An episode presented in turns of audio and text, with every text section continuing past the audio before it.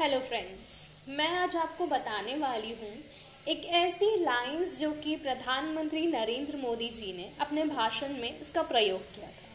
लेकिन उन्होंने एक शब्द का इस्तेमाल नहीं किया। अब मैं इस वाक्य को पढ़ती हूँ। वयम राष्ट्रीय जागरायाम पुरोहिता। लेकिन उन्होंने जब ये लाइंस को पढ़ा तो उन्होंने पुरोहित शब्द का इस्तेमाल नहीं किया।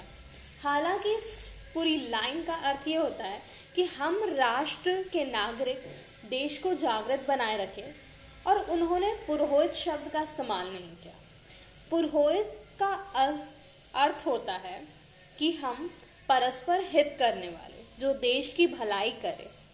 तो ऐसा क्यों हुआ कि उन्होंने पुरोहित शब्द का इस्तेमाल नहीं किया?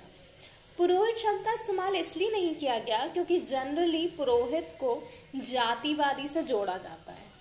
इसीलिए वो इस शब्द को इस्तेमाल नहीं करे।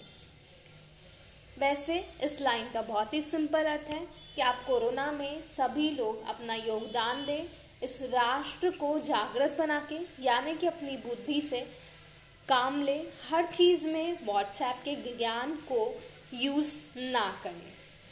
और अपना ख्याल रखें। Stay home stay safe thank you